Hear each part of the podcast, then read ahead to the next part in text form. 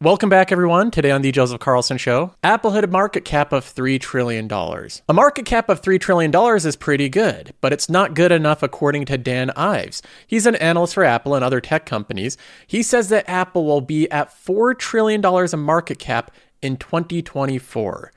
Is he correct? We're going to go through this interview and I'll give you my full analysis on his arguments for Apple hitting a $4 trillion market cap. Now, we also have some news about Microsoft that isn't quite as good. Microsoft says that it could abandon the Activision deal if the judge ends up delaying it. Microsoft may end up losing this case. If they lose the case, they're going to have to pay Activision Blizzard. And we'll be looking at the financials of Microsoft. How does that $3 billion payment impact their cash flows? And then, of course, we have the big news of this year. We're having a good month. We're having a good year. We've had a monster market rally in 2023 that's, quote, defied all expectations. Well, it shouldn't be defying our expectations. In this video, I'm going to explain why I believe there's a high likelihood the market will do well for the next couple of years. There's a lot of good evidence to show that this stock market can continue. And of course, it's Friday, so we have the financial advice from TikTok. In this one, they're talking about how much money you need to feel like you can retire and that you've made it. So, we're going to be going into TikTok's retirement advice. Now, the first thing that I want to mention is if you're one of the new members to this channel, we do things a little differently here. And we have had a lot of new members recently.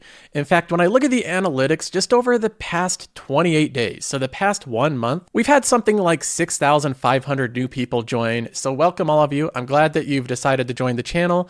A couple things that I think are worth mentioning. First of all, this is not a channel where we just talk about stocks in the news. We do something different here where we actually show what we're doing with our money.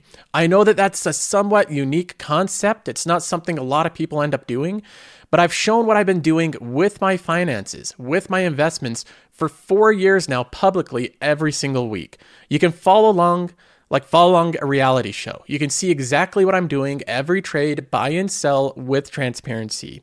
The portfolio so far has gone up $92,000 over those past 4 years, giving a 68% return, beating out the S&P 500 by a little bit. But I can't celebrate too early. This year's still in progress. But this is the portfolio. It's a collection of high quality businesses that I call compounders. These companies are exceptional. They're the top of their class in their industry, and I consider the companies in this portfolio to be not just good companies, but I think they're the top 1% of the top 1%. These companies are orders of magnitude better than the average company. They have assets, they have monopolistic positions, they have cash flow profiles, they have moats that are incredibly difficult for other companies to compete with. A lot of these companies I consider to be outright monopolies. So, what I've been doing over the past couple of years is building concentrated positions into these companies, ones that I think will continue to compound for a long period of time, have incredibly long runways, and I continue to just buy more and more of mostly the same exact companies over and over again. The goal of all of this is, of course, to make money. Money through capital appreciation, money through dividends. The dividends are cash paid into the account, which are then reinvested back into the portfolio in the companies that I think will give me the highest return at the given time. So I'm constantly in a snowball effect, reinvesting all the dividends paid into the individual stocks that I think present the best opportunity. To look at which stocks present the best opportunity, I use something called the Dip Finder. It's one of the tools that shows me how all the companies in my portfolio are trading over different timelines. So I can look at the three month, the six month, and so on. And we try to have a lot of fun while doing this as well. But I think the biggest thing I'd like to point out here, the biggest point of emphasis is by far the overall returns and transparency that I'm doing here. Still to this date, the majority of content creators do not show their total performance since the beginning of their portfolio. They show different snaps, they might show different stocks here and there, they might show their current holdings and hide all the ones that they've previously sold out of, but they don't show their total returns. This is my total returns since starting the portfolio, and I will continue to show it every single week. So, having established that, let's go ahead and jump into some news here. Now, the big headline news of the day is that Apple hit a trillion dollar market cap. A trillion dollars. Oh wait, that was like a couple years ago. They hit a trillion dollars. No, they hit a two trillion dollar market cap. They doubled from a trillion. Oh wait, that was was that a year ago? Two years ago that they hit a, a two trillion dollar market cap? Oh, they hit three trillion dollars. We're at the third trillion dollar market cap for Apple. Seems like I'm having deja vu here. I remember the first time that Apple hit the $1 trillion market cap. I owned the company when it hit that market cap. That was after 2017. I can't remember precisely when, but I remember owning this stock when they hit that trillion dollar market cap. Then they hit the 2 trillion. And my thought was, wow, that was a lot easier than them hitting the first trillion. Apple really cranked out the profit. They increased the cash flows, hitting that second trillion. And now we're at the third trillion dollar market cap. Now, I've been an Apple fanboy I've been a fan of both the products of this company, the services, and the stock. I've been an enormous fan of Apple stock for a long period of time. This has been one of my earliest positions. I've continually added to it. I've not sold any of this stock, and I'm very glad that I haven't because this has been a wonderful stock to own. I'm currently up in total value over 100%. When you need mealtime inspiration, it's worth shopping Kroger, where you'll find over 30,000 mouthwatering choices that excite your inner foodie. And no matter what tasty choice you make, you'll enjoy our everyday low prices, plus extra ways to save, like digital coupons worth over $600 each week. You can also save up to $1 off per gallon at the pump with fuel points. More savings and more inspiring flavors make shopping Kroger worth it every time. Kroger, fresh for everyone. Fuel restrictions apply. Another day is here, and you're ready for it. What to wear? Check. Breakfast, lunch, and dinner? Check. Planning for what's next and how to save for it? That's where Bank of America can help. For your financial to-dos, Bank of America has experts ready to help get you closer to your goals. Get started at one of our local financial centers or 24-7 in our mobile banking app. Find a location near you at bankofamerica.com slash talk to us. What would you like the power to do? Mobile banking requires downloading the app and is only available for select devices. Message and data rates may apply. Bank of America and a member FDIC. So I have a $55,000 holding. Now I'm in the green by around $27,000. But in actuality, since the beginning, I would be up over 200% on this stock had I not continually raised my cost basis by continually buying more of it. So I've only added to this company over and over again. But Apple's one of these companies that no matter how big the company grows, no matter how high the valuation is, it always seems to outperform investors' expectations. And this is something that I think is notable. I think this is a shortcoming of investors still to this day. When Apple hit a trillion dollar market cap, a lot of people thought that it's already the biggest company in the world. There's no way it's going to outperform. It has so many analysts covering the company. It has so many people using the products. How is there any alpha to be had in a company so widely known by everyone? But this company that was already the biggest in the world outperformed the S&P 500 by 5 times over the past five years. It 5x'd the performance of SPY. It 3x'd the performance of the QQQ. So even comparing it to the NASDAQ, it has completely destroyed the NASDAQ over the past five years. It's outperformed almost every super investor and hedge fund in existence over the past five years. And it's done so while being the biggest company in the world almost the entire time. Now, trying to explain this can be difficult. Why is Apple continually outperforming expectations? Why are investors not pricing this company appropriately? It generates more cash flows than expected, it generates more profits, higher amounts of revenue, higher returns than expected, almost every single year. So I want to look at one analysis explanation of why this stock is going from a $3 trillion market cap to a 4 trillion next year. Dan Ives believes Apple will be a $4 trillion company next year. He's still bullish on it. He still thinks it's underpriced. And he has this explanation of what investors are missing. So we're going to be looking at this, and I'll explain whether or not Dan Ives is correct. You think this time it happens, Dan? And do you think that the underlying fundamentals support that valuation more at this time than they did in, in January of 2022? Yeah, I think it's a historic day, not just for Cupertino, but for tech. And I, I think when you look at the story here, specifically on the services side, that's the key part of the sum of the parts. I think a lot of the bears miss. And, you know, I don't think it ends here. We believe this is the $4 trillion market cap by 2025. And at the end of the day, Apple continues to play chess while others are playing checkers. Okay, so he has the basis of his argument there. The big thing that he highlighted that he says investors miss is the services part of it. Apple's playing chess while others are playing checkers. If we bring up Apple here on Qualtrim, which is a website available to Patreon members, we can take a look at what Dan Ives is talking about with Apple. We have all the metrics and valuation, and this is what most investors focus on. They look at the valuation and they say that Apple's trading at a 25 PE, so it's expensive or cheap based on that. They look at the free cash flow yield. 3% yield, it's expensive or cheap based on that. But we know that companies are much more complex than just a yield or a PE ratio. Determining the future cash flow of the company is incredibly important in forming a full valuation. And when we look at what Dan Ives is talking about, the sum of the parts, we can bring that up on the revenue chart. We have the revenue right here from Apple. This is quarter by quarter. We see it all the way going back from 1985 when it was just a a device maker making iPods. I remember buying one of the first iPods and then the iPod Shuffle. I got one of the beefy iPods that had the spinner wheel and had like 40 gigs of, of memory. I thought it was amazing. Then, of course, they came out with the phone, a game changer. The stock price dropped, but the revenue continued to grow. Over the past couple of decades, Apple's revenue has been explosive, has continued to grow. And this is again what most investors are focused on. They look at overall revenue growth rates. Apple's revenue has grown at 10% over the past 10 years. Well, I know a lot of companies growing their revenue faster than 10%. That doesn't sound that good. But these numbers again don't share the full story. There's a little bit deeper context we can look at. If we go to the product segment here, we get to the sum of the parts. Let's cross out some of the older product divisions and make this a little bit cleaner. Here we have the sum of the parts of Apple's revenue. So these are all the exact same total revenue, but now we see them broken up by different categories. In this, we can take a look at what Dan Ives is talking about. He says that investors are missing the services. Apple is not a hardware company anymore. They are a device install company, so they do have a large part of their revenue that's hardware, but the services is by far the most important part of their story and has been the most important part of their story for a long period of time.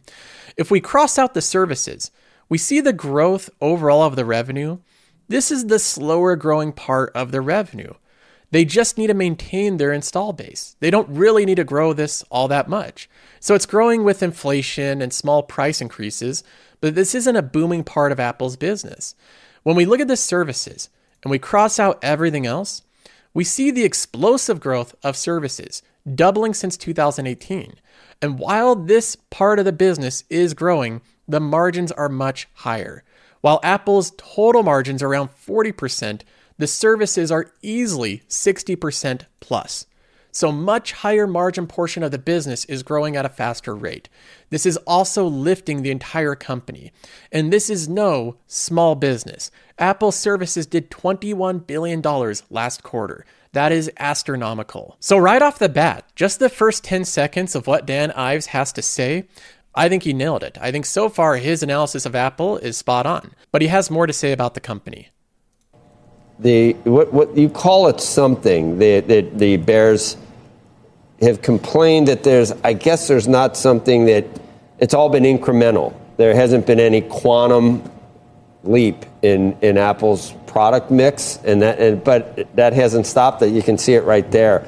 I mean, that obviously has a lot to do with momentum and the narrow advance that, that we've seen in the NASDAQ, obviously.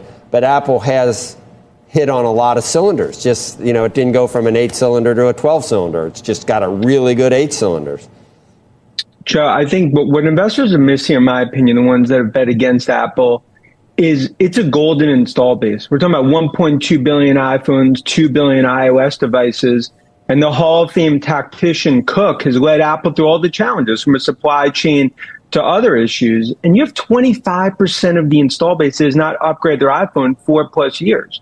And that's why this is just starting on a sum of the parts to what I believe is really just almost the middle innings. He goes on saying that another thing that investors are missing is the golden install base. I believe this is another correct take from Dan Ives. I think he has this spot on. Apple has the golden install base. The install base is the number of devices that consumers have. They have over a billion devices out there actively being used by consumers. So we have a ton of people, let's say 1 billion using devices. It might not be that much, it might be a little bit more. It's it's a little bit difficult because a lot of Apple users have more than one device. But either way, we have this massive current install base.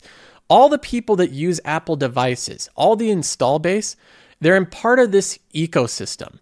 There's a lot of coverage about the ecosystem. There's tech review channels that go into how Apple makes it very difficult to leave their install base, to leave their ecosystem once you've become part of it. You're in it. You've used iMessage. You've signed up for the Apple Card. You have the Apple Savings account. You have the Apple Notes app. You have all your photos uploaded to Apple Photos. You have so many different things that Apple has done to keep you in part of their ecosystem that it's nearly impossible to leave this install base and go to a competitor like Android. It becomes burdensome, onerous, something that you don't want to do. So the install base is a golden install base of high income consumers, a lot of discretionary money to spend on services.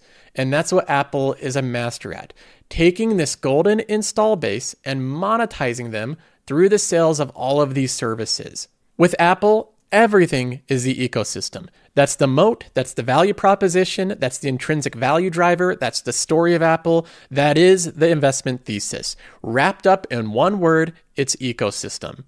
If the ecosystem is non existent for Apple, if it gets torn apart or destroyed, I would sell my full position in Apple. If the ecosystem remains intact, if it grows stronger, I maintain my position in Apple. It's all reliant on the ecosystem. So I think this is another correct take from Dan Ives. I think he's spot on here. As long as Apple can maintain their masterfully designed ecosystem, they'll find ways to monetize it. They'll find ways to grow their free cash flow. So overall, I agree with Dan Ives on his analysis here. I think that this has been an amazing buy in plain sight. The ecosystem has been underrated by investors, continually discounted the strength of it over the past five years. Investors that recognize the power of the ecosystem early on reaped the rewards. And one of those investors, a pretty good one, I think his name was Warren Buffett, he recognized that ecosystem a long time period ago. He bought $30 billion of the company, and I think his equity stake now is somewhere around $170 billion. He's beat out everyone else. Buffett remains the GOAT. Now, of course, we can't forget about Microsoft. This is another pretty good company that's on a good streak this year. I have a holding in this company, $55,000, similar to Apple, but not quite as much gains. This one's up $12,000. Microsoft has a couple bad pieces of news coming out just in the past day or two. The news is that Microsoft says it could abandon the Activision Blizzard deal if the judge delays it. They say the first day of the week long hearing that could determine the outcome of Microsoft's $70 billion acquisition of the video game giant Activision Blizzard opened Thursday with a promise from Microsoft.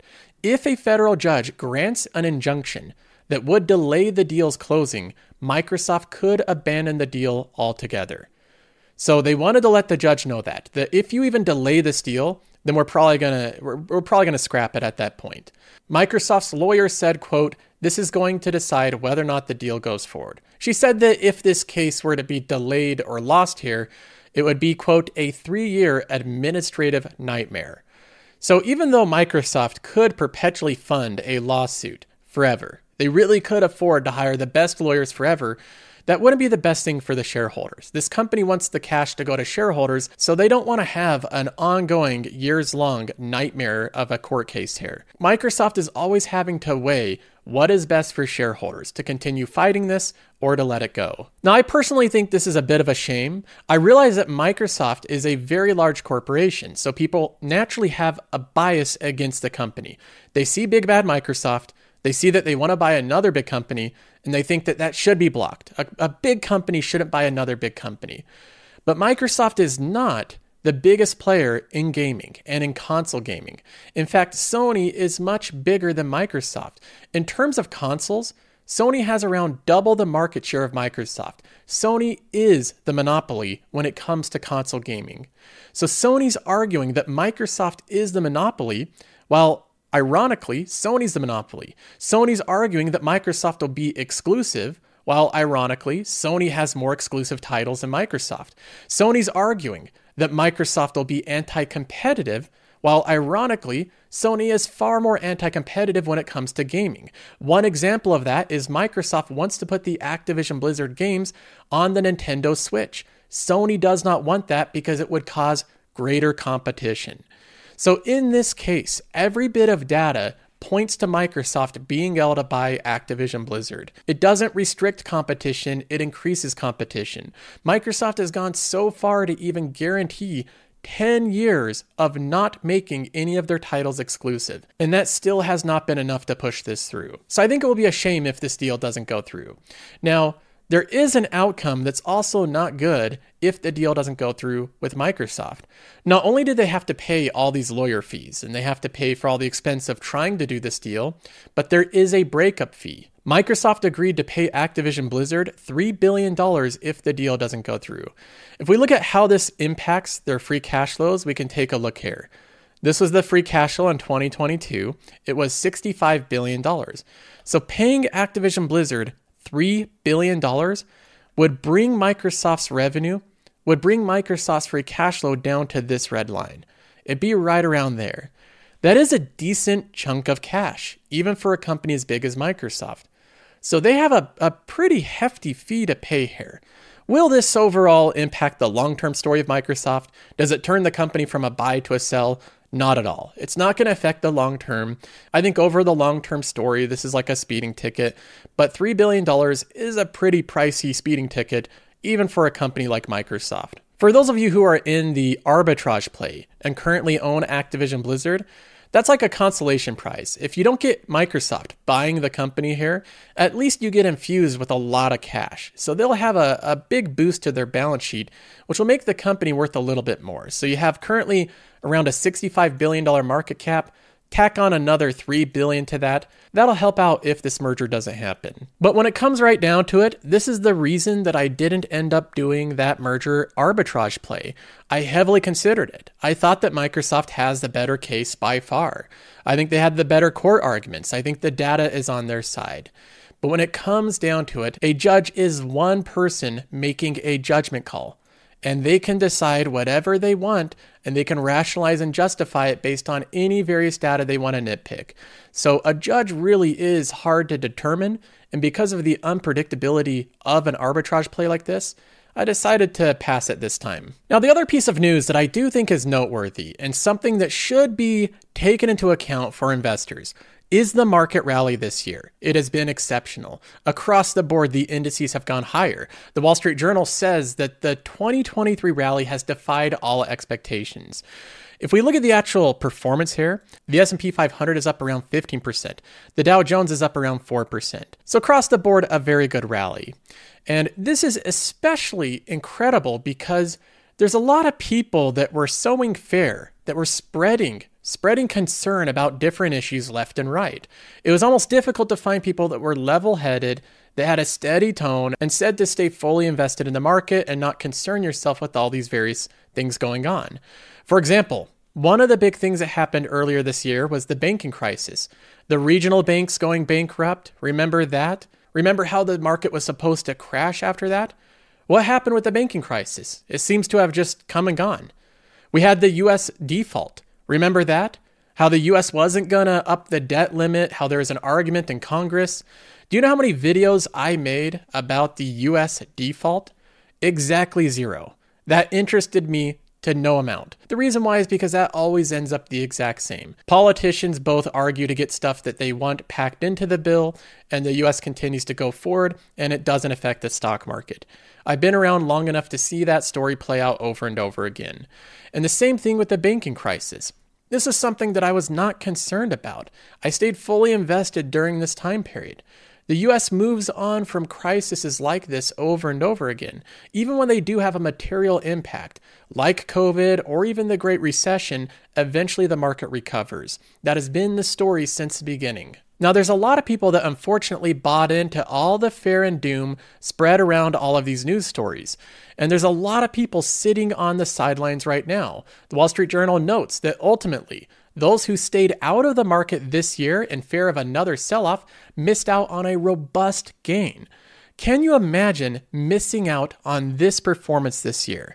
If I had missed out on this year, I would have missed out on $68,000 in gains so far, 17% returns, an enormous run for this portfolio. This is the reason it is critical to not try to time the market, to stay invested all the time.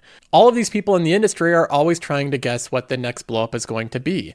If this year has shown anything, it is that it's difficult to predict which headline grabbing event will wind up having a lasting impact on the market returns. That is exactly correct. This has been said before, but I'll say it again.